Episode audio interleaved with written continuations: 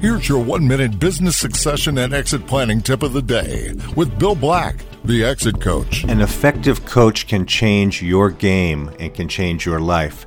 Here's expert Moti Kopis. People that they come to coaching, they have already thought about what they want or what they have been dealing with. But what is happening, what is coaching is different from any other profession. It's not just asking a question and really wanting to have an answer.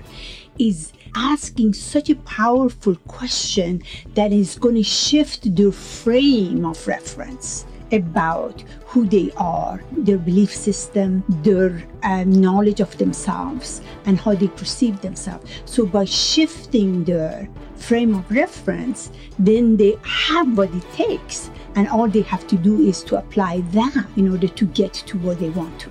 To hear more tips from over 150 advisors, visit exitcoachradio.com.